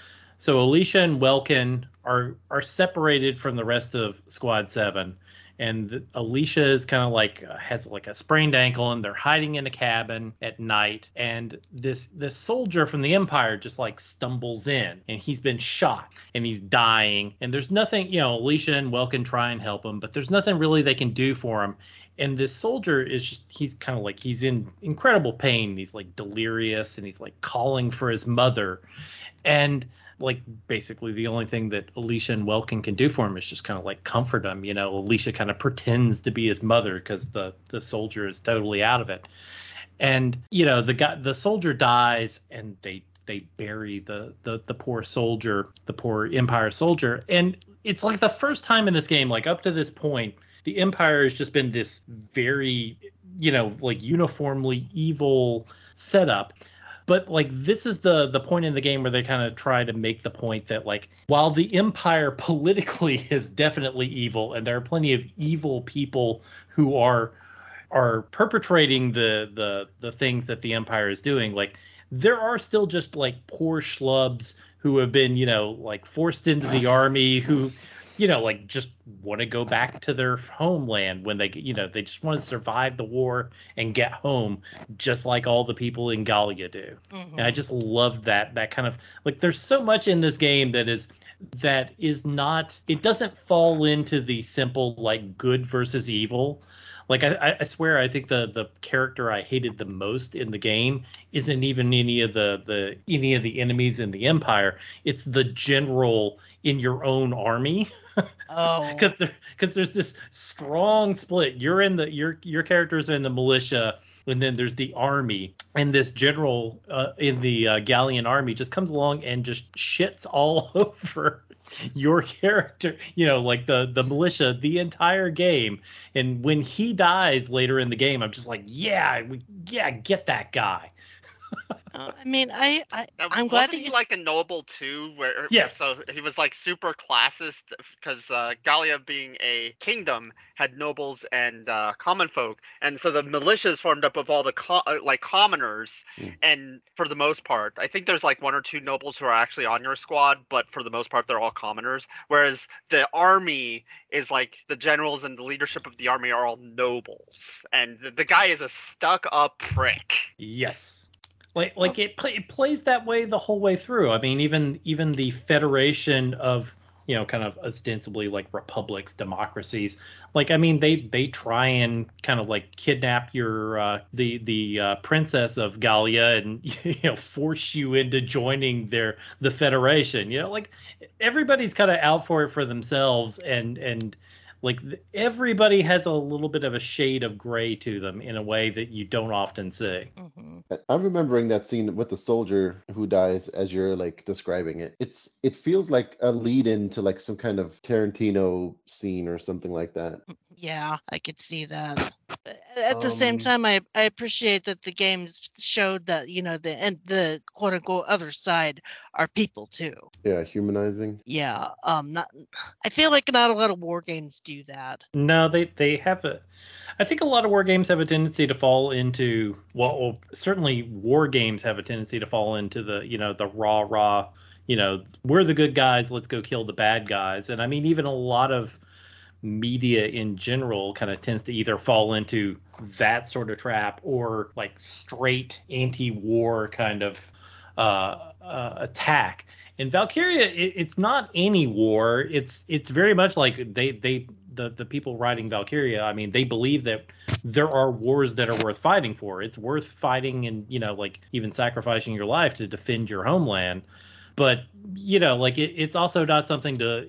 It is not a game that glorifies or romanticizes war either. Yeah. Are you telling me on Discord that um one of the reasons why you don't get rewarded for killing everybody on the map is because they wanted killing to be a kind of a last resort in this game? Yeah, exactly. Uh, like I, that was one of the coolest things I ever got to do at RPGamer. Is I got to interview after uh, Valkyria Chronicles Four came out. I got to do an interview with. Uh, the director from that game he was one of the the scenario designers on the original. He'd worked on all of them and like that that's what he was talking about even like the design of the that's why the scoring is done like that where it, it gives you um, you know, more experience for doing it quicker rather than killing people. Because he's like, the point of the the game isn't to go around killing people. The point of the game is just to, you know, it's to save Gallia. And the the so long as you can do that with killing the as few people as possible, that's that's good thing you know, like Welkin and them are not out there to try and kill people.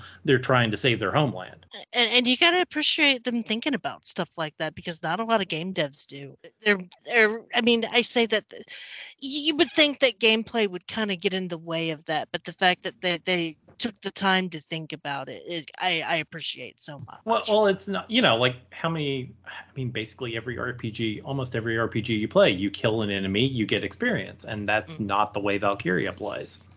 Um, uh, that being said, my, my, favorite story moment was the uh, flying pig, just because I thought that was cute and it completely caught me off guard. But I'm it's sure. I'm sure when I get to more of the story beats, that some of the stuff that you talk about is probably going to tear at my heartstrings a little bit. Well, there's there's the other moment when the game goes like full bore anime when you have when you can purchase um that super expensive scene where Squad Seven gets beach R and R. Oh, I didn't get that far. Not yet. but I and need to. You really have to pay out pay out of your nose to unlock that scene. so you want your beach scene in this RPG? Yeah. You better pay up or grind a lot. Um, Wheels, uh, Robert, any of you guys have a sp- favorite story moment? I do. I was sitting here thinking about this because um, I I will admit I've not actually beaten this game. I got a good chunk of the way through, but I watched my wife beat it, so I have at least seen everything this game has to offer as far as the story goes. My favorite moment is actually the spoiler I was going to um related to the spoiler that and unfortunately, spoil stuff here. Yeah, yeah. I, I, I don't want to spoil this for Kelly, but I'm I'm sorry, Kelly. No, I I will forget by the time I get to it again. So and um so Marberry Shore um Isara is killed and the squad uh the, there is a funeral for her and um you know through through the game um rosie of course has been very anti Darcsen for much of the game um you know slow, slowly opening up and at her funeral rosie sings for isara you know because rosie you know being a you know barmaid and able to you know could sing and has a uh, and whatnot she sings at isara's funeral and that is actually to me one of the um the most memorable like there's a lot of good story moments but to me that is the most impactful moment of the story because it shows how you know even in you know how bleak there's everything was for them you know their countries being invaded and whatnot you know people change. Mm-hmm. and actually i'm sitting here crying right now so i'm yeah. I, I, was about to say i'm sorry dude i didn't mean to make you upset. No it's it's that kind of moment. Yeah. Yeah i i get i was just playing it, you know, a couple weeks ago, and I was getting choked up when I got yeah. to that scene. And I'm like, I've, I've played this game, I don't know how many times, four, five, six, and know it's coming, and it still still gets me choked up. But I think that's that's real life too, you know, like in in in any army, right? But like even like modern times, people are, you know, it, it, people who are, let's say, bigoted, right? But they then then they get into life and death situations. Like you can't go through some of those things with other people, regardless of like how you, I guess, grew up, like learning to feel about them them and not change. You know. Mhm. I- I'm actually kind of glad you guys brought it up for me because now I can kind of guard myself a little bit, know what kind of mood I need to be in when I play that. It, Um, it, it, it will not help you. no, I know. I'm just saying, it's like I'm having a bad day. I prob I'm probably at that scene shouldn't play it Ah. tonight, kind of thing. yeah. Because games get me emotional, and and sometimes I kind of like, will- yeah. Good games or Yeah. well written scenes will get me emotional. As- Honestly, as- just watching like the opening animation to this game gets me emotional. I think I let it just play every time I fire it up. Oh god, and the beautiful soundtrack. Yeah, oh, yeah, beautiful. it's stuff. it's got one of the best soundtracks. Yeah, yeah, um, I saw that you popped a couple of the good songs from the uh, game, and yeah, I agree. I found that um, that menu music for the storybook to be just very peaceful. I'd sit there and just let it play. Um, does, it- does anybody else have any other memorable story moments? Nope. No. So now we can get into talking about um, what we were doing at the time in our life when we was playing this game. Um, I'll go last since my story is the most recent and probably the one of the more funny stories of the of the thing. But um, let's go with Josh first. Oh, it's one where I actually do have a story. I'm always like I'm always like I can't remember what the heck was going on when I played. This one I have distinct memories of. I remember seeing uh like ads and reviews of this game when it was coming out and I was just like I fell in love at first sight and I th- this was the game. This was the reason that I went out and bought a PS3 back when they were still. I don't know what the, it, they probably still were like five six hundred bucks at that point or whatever. It was it was early enough. Um, but yeah, I just like once I saw the game, once I saw the reviews and like the the images from that game, I just had to have it. Just like so, the visuals. Oh yeah, the visuals, the the the and the the melding of you know third person action with strategy RPG. I was just like, I I gotta try that. It sounds sounds different and interesting. It's good character designs too, by the way. Mhm. Mm. Considering they're just you know humans in uniforms, and it's all like they all have the same looking uniform, but they're so Uh, distinct. Good character designs, and for the most part, not sexualized. Mm, yeah, what do you mean? Most part, Is- who's who is? Uh, Rosie kind of is a little bit not bad, but I, I I was pretty sure she was showing a little bit of cleavage, wasn't she? It's kind of a personality, though, isn't I, it? I'm Yeah, opening no. up the strategy guide. Tam's gonna weigh in with the measurements one more time. Uh, You there sure was this is no a cl- strategy no- guide. There was no cleavage um, on her. Um, Selvaria, I think, actually showed the most because of the fact uh, with the cleavage because her Her like suit battle kind of her bat her outfit kind of like buttoned up right between her boobs and kind of pushed them apart. Okay. But no, Rosie uh, Rosie did have they, uh, and unfortunately, um, this is the case with all of the uh, female assault troops is that uh, there's uh, plates that covered their breasts or the you know the chest area, and so and they But are Selvaria- individualized. Yeah, Selvaria wasn't a, a like a sexualized character, like as far as like her personality, though. No, no. I don't. No, I don't think. th- I, I would have thought Rosie, if anybody, would have fit most into that mold. But I don't, I don't remember if she was or not.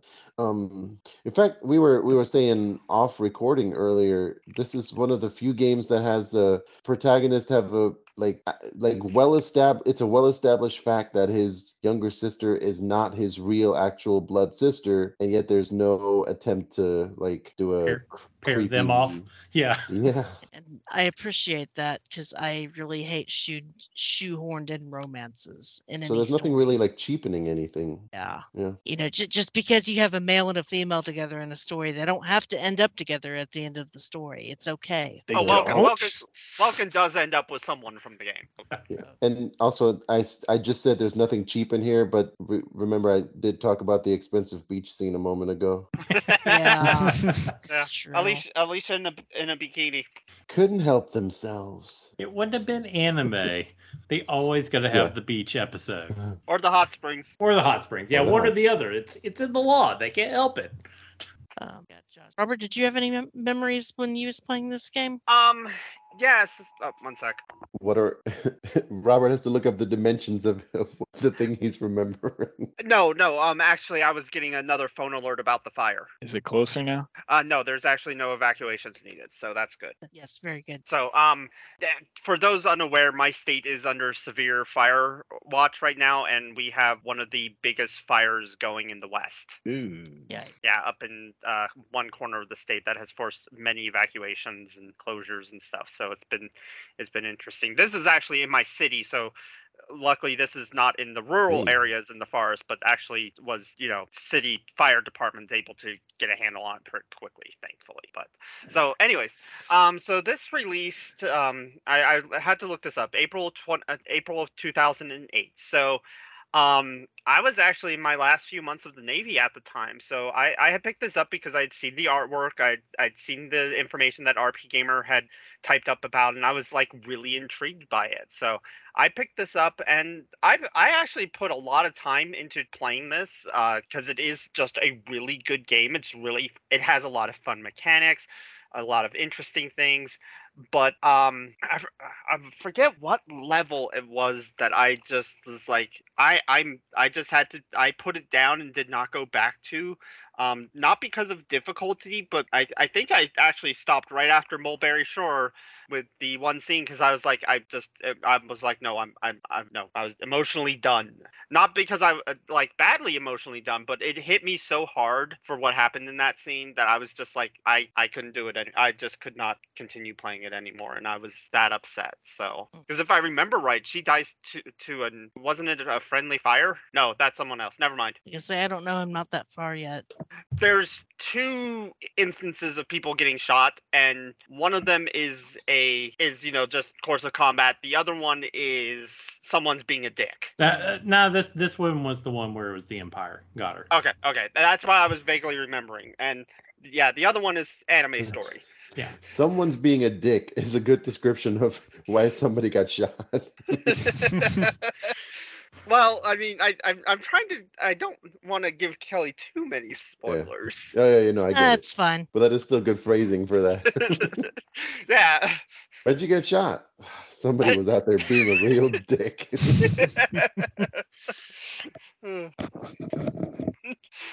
Um, Pascal Wheels, did you have memories?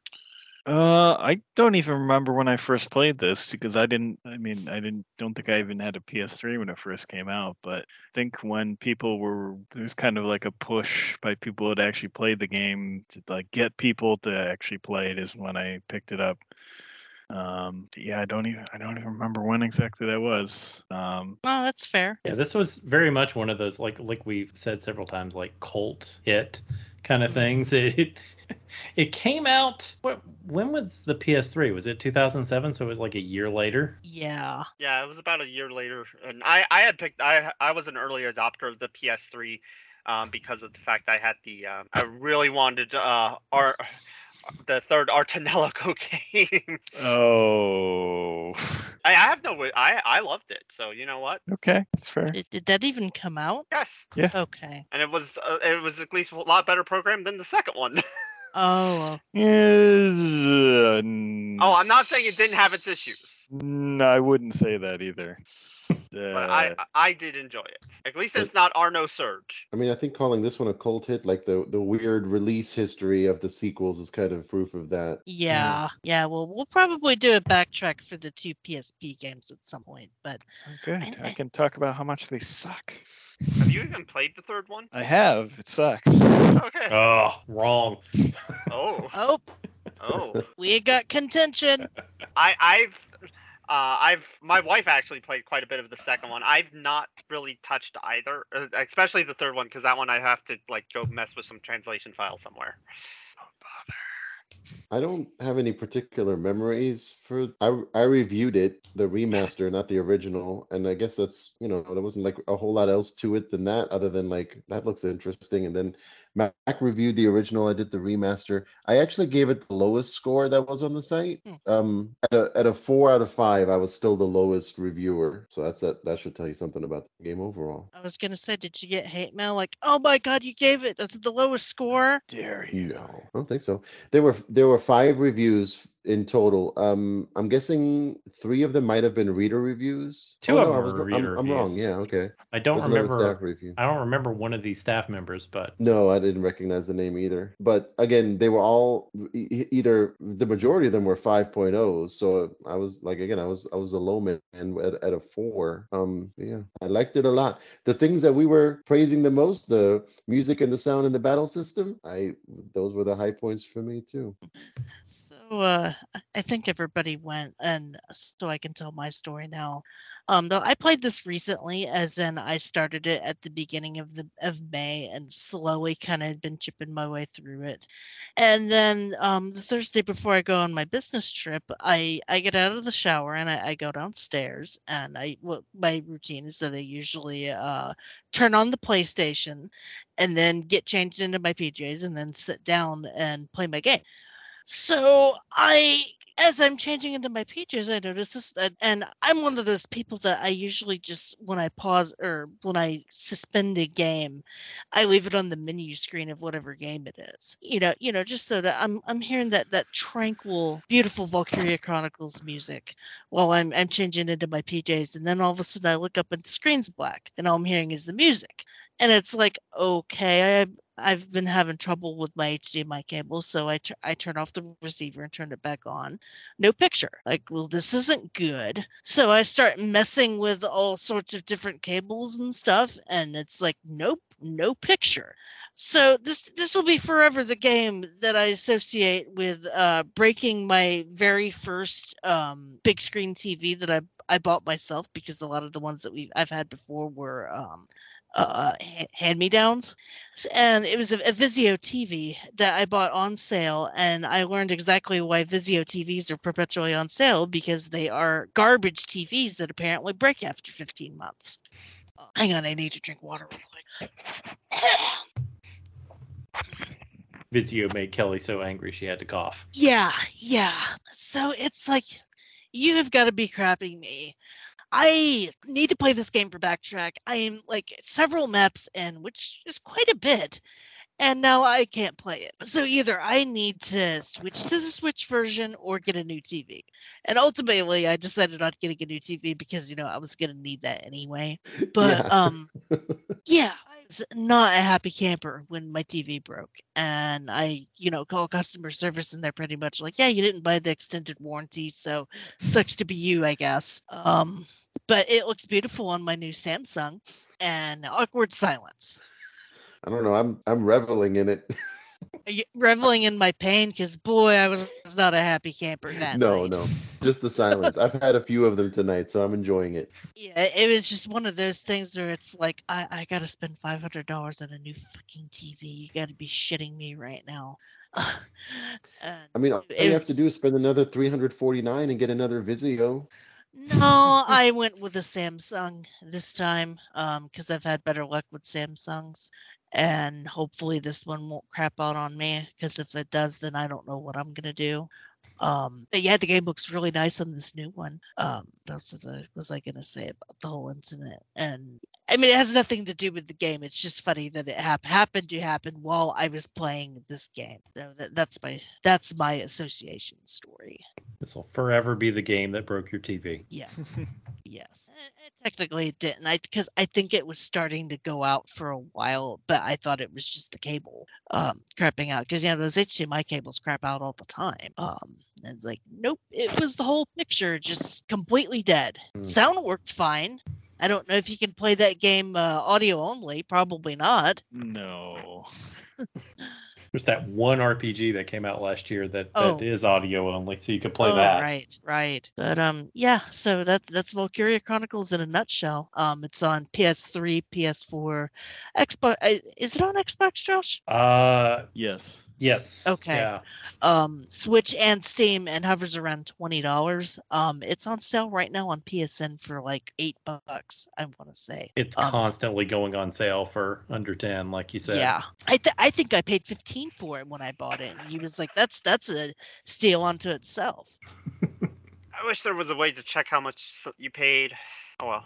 And you, you, should don't have your definitely. history you- you No, I've bought a lot, a lot of stuff. You should definitely play this one so you can play the um, far superior Valkyria Revolution. Why? Every time I see that on sale, I I ask Josh, is like, "What is it worth it at that price?" No, no, Kel, it's not worth it at any price. Since We're we're not doing a backtrack on that because I don't think enough people have played it. I was gonna say, since we're not gonna do it, probably not gonna do a backtrack anytime soon. Just briefly tell us what makes that game so bad. Everything. It, it, it they they tried to make a Musou game with with and add strategic elements and it was just not very good and it was a very boring story and they also got rid of it, it's not set in the same setting it's not in Europa and it's just kind of like it's that uh, the worst part about it is that it is aggressively mediocre and thus Okay. very forgettable which to me is just the the the greatest sin of any any sort of like video game Okay, gotcha. You kind of lost me at Musou. yeah It is even Tecmo Ko- Tecmo Koei, or is it just a knockoff? no Musou? it's a knockoff yeah Okay, that's all I need to know. Not even good enough to be an actual Musou. That tells you so much. So if they if they could have gotten um actual Tecmo Koei on that, do you think it could have been good? Uh, Uh, about a 25% chance. yeah maybe I've been surprised before of, with with some of their their you know collaborations that have turned out well. So Yeah, because never say never. They, they do good stuff, and they can. I mean, for Yes. lack of a, bad stuff too. for lack of a better term, they can be pretty good at polishing turds. Up to an extent. Uh, let's see, which one is it? Uh, Warriors All Stars.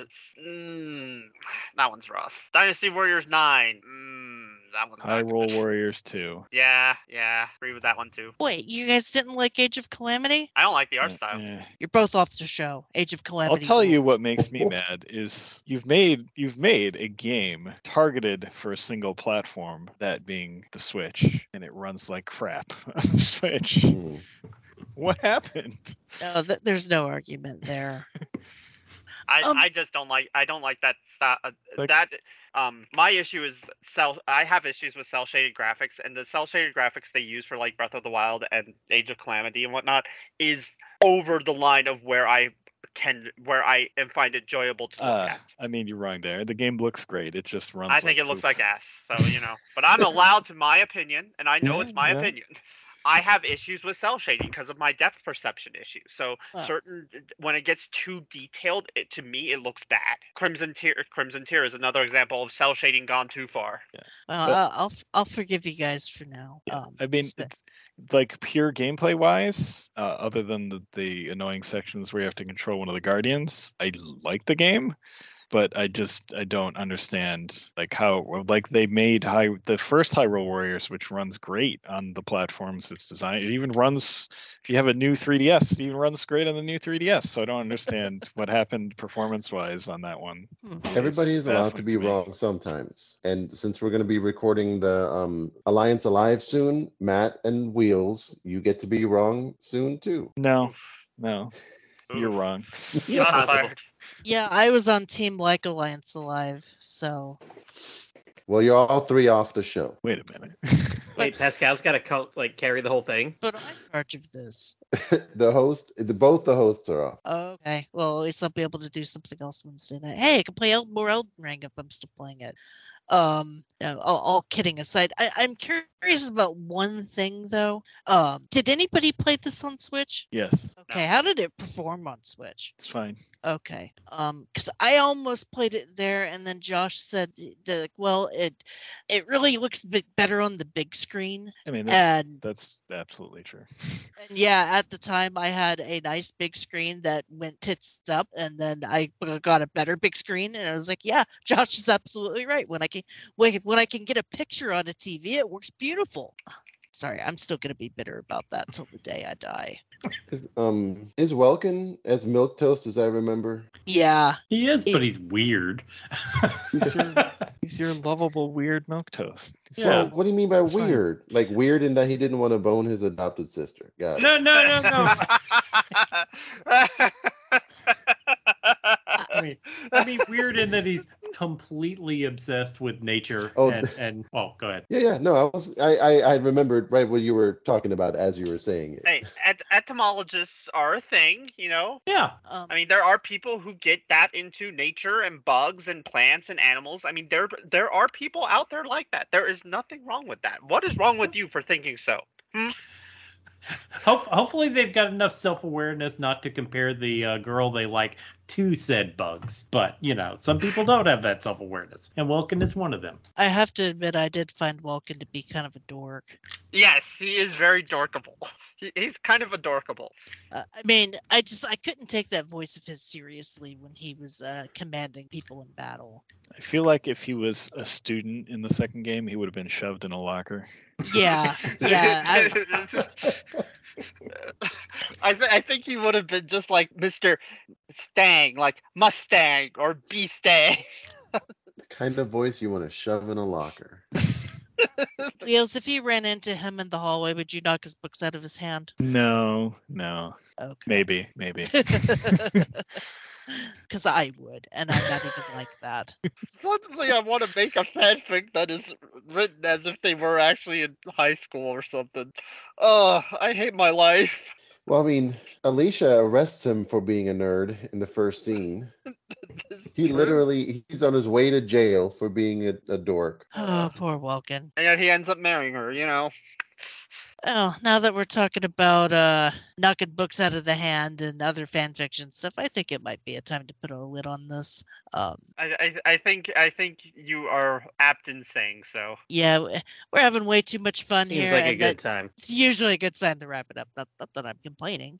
I'm having a blast. But um, so that was Valkyria Chronicles. Now, um, the next month, Matt's going to be out of here for summer break. Am I correct? Correct. Um, so it's just going to be me holding down the fort with Matt editing in hotel rooms. So the, the shows might get a little bit delayed in posting, but um, we'll try to do what we can. Um, Matt's, Matt's really good about getting that stuff edited on laptops. It's just you, you, all know hotel wi- Wi-Fi and how much it sucks. But the good news is that next month is going to be MMO month. So we're starting it off with classic slash vanilla WoW and then we're going to talk about um, a realm reborn with just a little bit of final fantasy 14 1.0 because apparently we couldn't find enough people that wanted to suffer through 1.0 Apparently, we barely found enough people to do ARR too. That's Well, I- shocking. i know i'm going to get uh wheels or not wheels um JC? jc yeah Oh, okay. jc wrapped into that because he played it recently um which will be a nice fresh perspective and then yeah anybody else i can kind of wrangle in maybe I- maybe chris Yeah, I I ran short on a little PTO. I should have enough to get the day off, but there's only one slot available. I'll know for sure. I'll know more Thursday for sure. Okay. Um and and I can do Thursdays next month. No, I mean I'll know for sure this Thursday what Oh, I can okay. do do Okay. for that date for Final Fantasy. Um, I the eighth I'm set. I am set for the eighth. Okay, cool.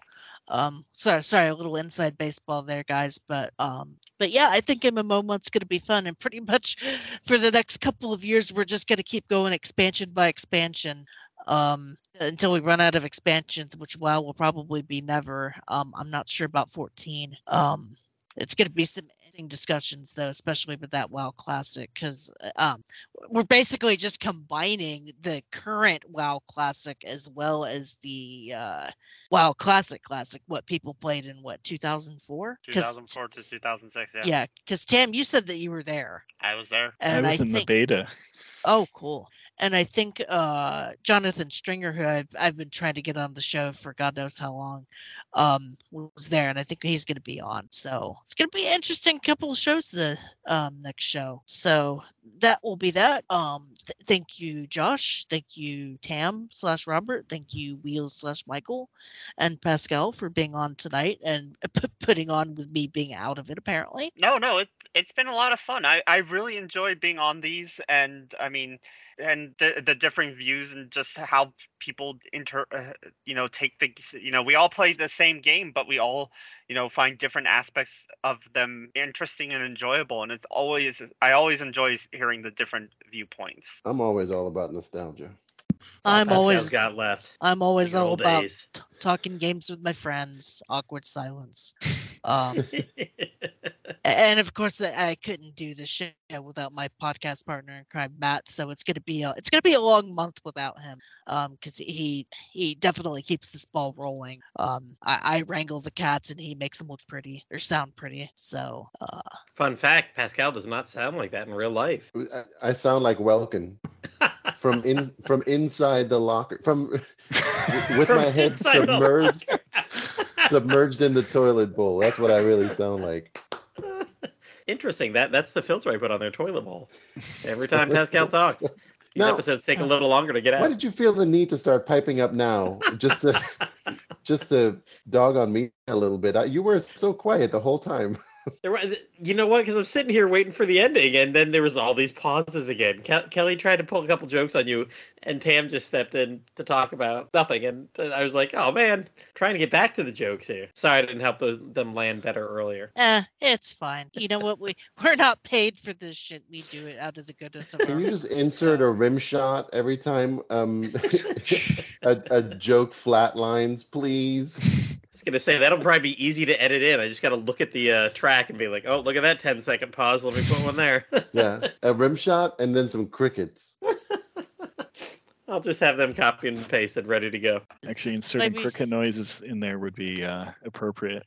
this is why we pay you the big bucks matt and by big bucks i mean not Yep.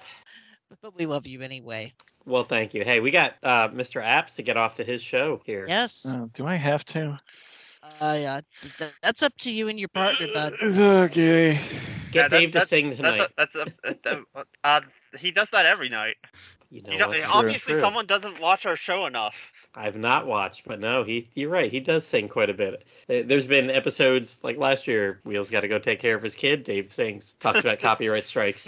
Yeah, I haven't gotten one yet. Yep. That's because it's an it's a um a, what what's the term a interpretation of the song so it technically falls out of the copyright because it's not the actual y- y- you know it's someone's interpretation of it and not the actual song itself You're I saying mean, he's, Sure. he's Sure. butchering it so much. Sure, but that, that's exactly what he's saying, Pascal. I I, don't believe think you're they care when they're handing out copyright strikes. it actually does make a difference so uh, under copyright law Yeah, but they're they're not using the law when they're handing out the strikes. I don't think they care. All right. Well, if we're talking Q and A quest, I think it's time to end RPG backtrack. I want to talk more about copyright law. um, we'll, we'll do that later Stick around for the post show. yes the, the post show that we don't record Ha- have a good one guys it's it's fun to be back and we'll catch you next time it's it's been a fun show thank you thank you